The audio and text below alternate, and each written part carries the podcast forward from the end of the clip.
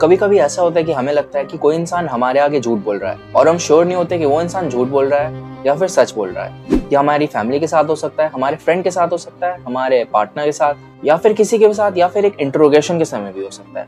मतलब कि यह जानना कि कौन इंसान झूठ बोल रहा है और कौन इंसान सच बोल रहा है बहुत ही एक यूजफुल स्किल है इजेंट इट और फॉर्चुनेटली हमें स्किल को सीखने के लिए कोई एक्सपर्ट होने की ज़रूरत नहीं है। अगर हम किसी प्रोफेशनल इंट्रोगेटर को ऑब्ज़र्व करें तो हम ये आसानी से समझ सकते हैं कि वो कैसे किसी का झूठ पकड़ते हैं। सो so, सबसे पहले वो ये देखते हैं कि दूसरे की बॉडी लैंग्वेज और उसके आंसर्स में कोई मिसमैच है या नहीं है।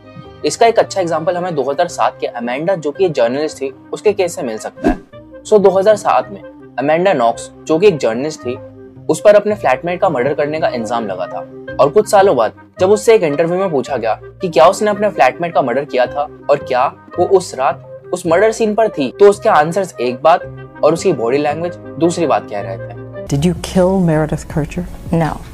Were you there that night? No. Do you know anything you have not told police that you have not said in this book? Do you know anything? No.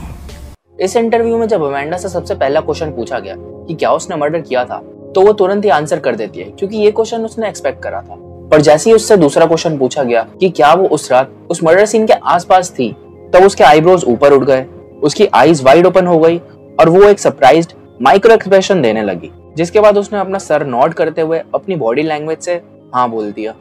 Secondly हमें ये ध्यान रखना चाहिए कि हम उनके सेंटेंसेस को पूरा ना करें। हमें हमेशा कुछ सेकंड रुकना चाहिए ये पक्का करने के लिए कि उनके पास बोलने के लिए कुछ और नहीं है। और नॉडिंग काफ़ी अच्छा जस्टर होता है ये दिखाने का कि हाँ हम सुन रहे हैं, बोलते रहो। ज़्यादातर जब हम चुप रहते हैं तो जो इंसान झूठ बोल रहा होता है, वो नर्वसनेस के कारण और भी डिटेल्स देने लगता है, जो हमको चाहिए।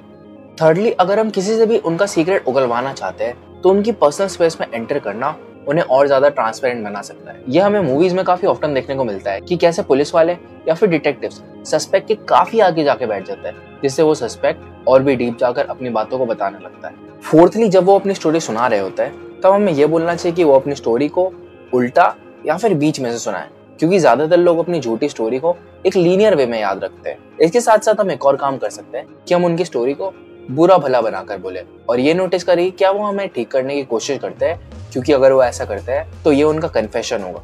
फॉर एग्ज़ाम्पल अगर हमें लगता है कि हमारे किसी फैमिली मेंबर ने हमारे वॉलेट से पैसे लिए हैं तो हम उन्हें अपने लॉस को बढ़ाकर ये पूछ सकते हैं कि मुझे सच सच बताओ कि क्या तुमने मेरे क्रेडिट कार्ड और पैसे लिए हैं? और अगर हमारा क्रेडिट कार्ड घुमा नहीं है तो ऑब्वियसली उन्होंने नहीं लिया, जिसकी वजह से वो उस पार्ट को सही करना चाहेंगे, जो उन्होंने करा ही नहीं है। क्योंकि कोई भी झूठ बोलने वाला उस ब्लेम से बचना चाहेगा, जिसका बेनिफिट उनको मिला ही नहीं। है लास्टली एक और टेक्निक जो किसी से भी सच निकालने में काफ़ी इफ़ेक्टिव होता है, वो है उनसे एम्फोसाइज करना और उनके कामों को ऐसा बना देना कि जैसे वो कोई बड़ी बात नहीं है। ये तरीका बहुत ही अच्छा होता है उनका ट्रस्ट पाने के लिए, जिसके बाद उनके लिए सच बोलना आसान हो जाता है और इस तरह से हम उनसे एक अनडिमांडिंग वे में कई क्लूज निकाल सकते हैं या फिर सीधे सीधे उनसे कन्फेस करा सकते हैं।